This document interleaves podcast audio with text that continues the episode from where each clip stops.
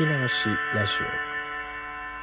どうも皆さんこんにちは。聞き流しラジオへようこそ。パーソナリティの DJ うららです。はいというわけでございましてえっといつもでしたらここであのー、ナンバリングを言って今日は聞き流しの何発目です。っていうところから始めるんですけれども、まあ、ちょっと自分の性格が、えっと、自堕落というか、まあ、ズボラなのとあとは番外編を取りすぎてもうナンバリングのわけが分かんなくなってしまったということが、まあ、原因でちょっとややこしくなっているように見えたので、えっと、今回からナンバリング制度を廃止しまして、まあ、単純にその時喋りたいことをメインテーマですねを、えー、まあタイトルとして表記して、えー、今後やっていこうかなと。で、えっと、その収録の冒頭でも一応今回はこういうテーマについて喋りますみたいな、えー、風にして喋っていくみたいな、えー、スタイルに切り替えていきたいなと思っております。まあえっとまあ、その方がね聞く人も、まあ、今回こんな感じなんだじゃあやめとこうとか、えー、ちょっと食いついてみようかなみたいな感じで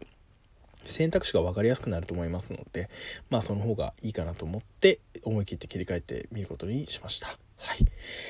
まあ、というわけでそんなにめちゃくちゃ変わったわけじゃないんですけど新しいスタイルでやっていきますんで聞き流しラジオよければ最後までお付き合いください。はいというわけでございまして、でえーと、今回のメインテーマというかトークのメインテーマなんですけれども、えー、大人気アニメ大人気漫画であります「鬼滅の刃」についてです。はい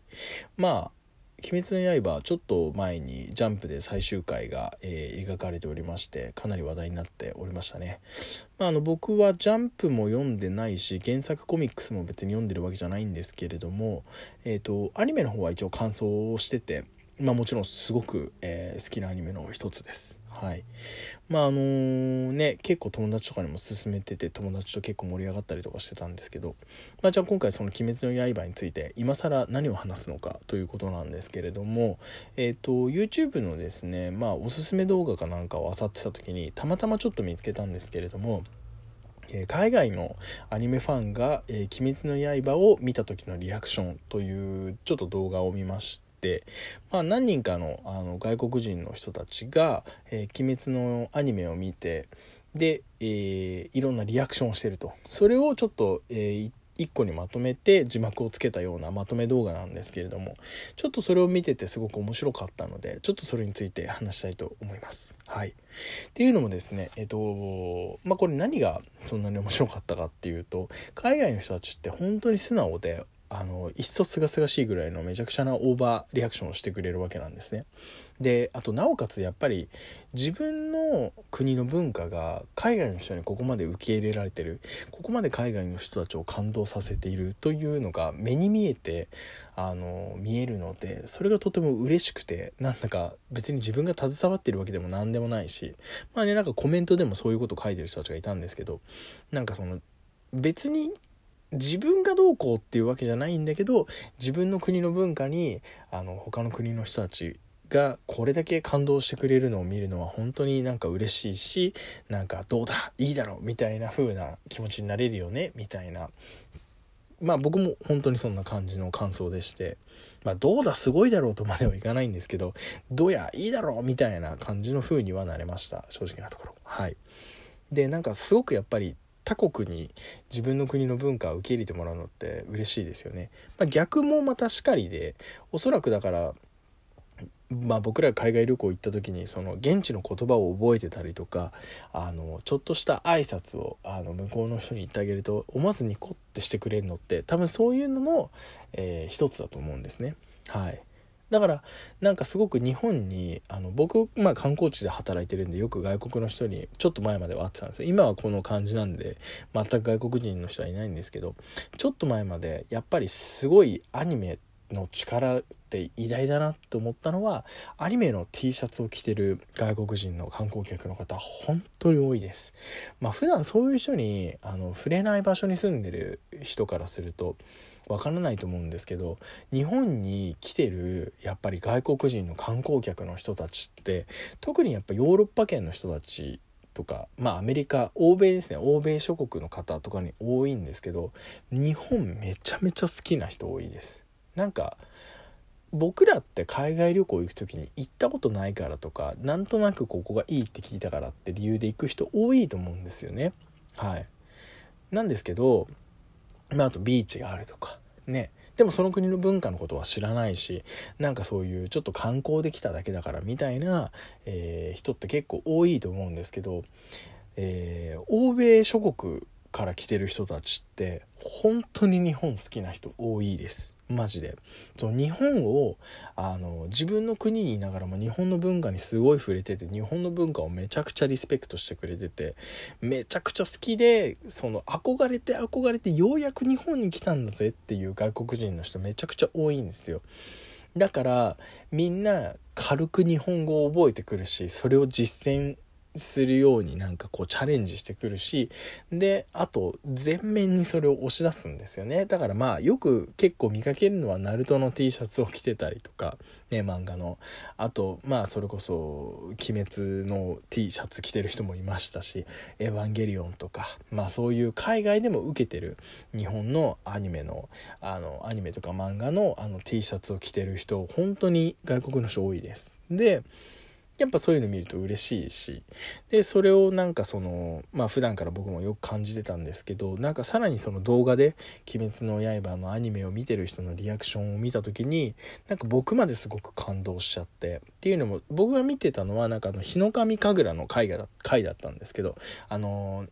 炭治郎と禰豆子が、あの協力してルイをこう倒すというね、あの名シーン、まあ、に僕もアニメで見ててすごく燃え上がって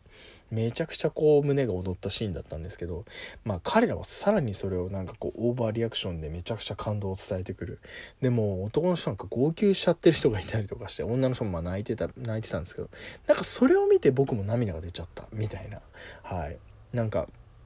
別にあの回を見てて泣きはしなかったんですよ。まあ、すごくいい回だなと思ったし、こう胸が宇宙震えたあのー、話ではあったんですけどなんかそれにこう泣いてる外人を見て思わず泣いてしまいました僕は。なんかすごいあのー、嬉しいなっていう涙となんかうんそうですねまあ嬉しいなっていう涙ですね。本当に誘われてなんかついつい涙が出てしまいました。はい。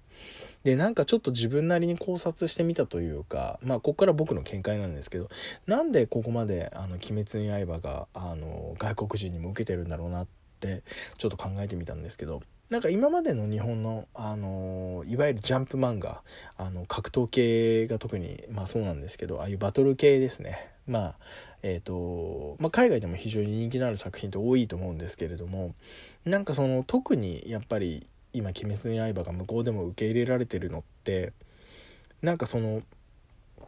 家族の絆をに重きを置いてる、あのー、アニメだったからアニメっていうか、まあ、作品だからかなってちょっと思うんですよそもそも炭治郎があの鬼物事務さんと、えー、戦うのって、まあ、その禰豆子を元に戻すためそれから家族の敵を取るためっていうのが、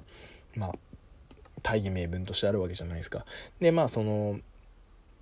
いろんその経過で、まあ、これ以上人が悲しまないようにとか、ね、人間を守るためとかまあなんかそういう鬼にもちょっと優しい目を見せながらもいろんなあの自分なりのねなんかその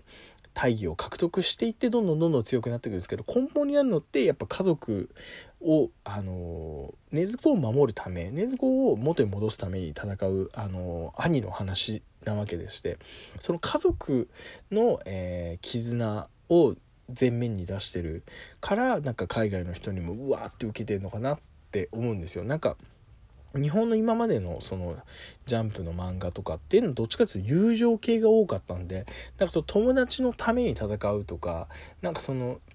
友達自分の譲れないもののために戦うとかっていうシーンが結構多かったんですよ。そういう主人公も多かったしとにかく家族っていうよりは友達とか仲間とかっていう描写が多かったんですよね。はい。僕個人の見解ですけどもちろん。はい。なんですけどそのまあルイと戦っったあのシーンであのすごく外人さんが泣きながらやっぱり家族の絆に勝てるものはないんで一番強いんだよってなんか言ってて。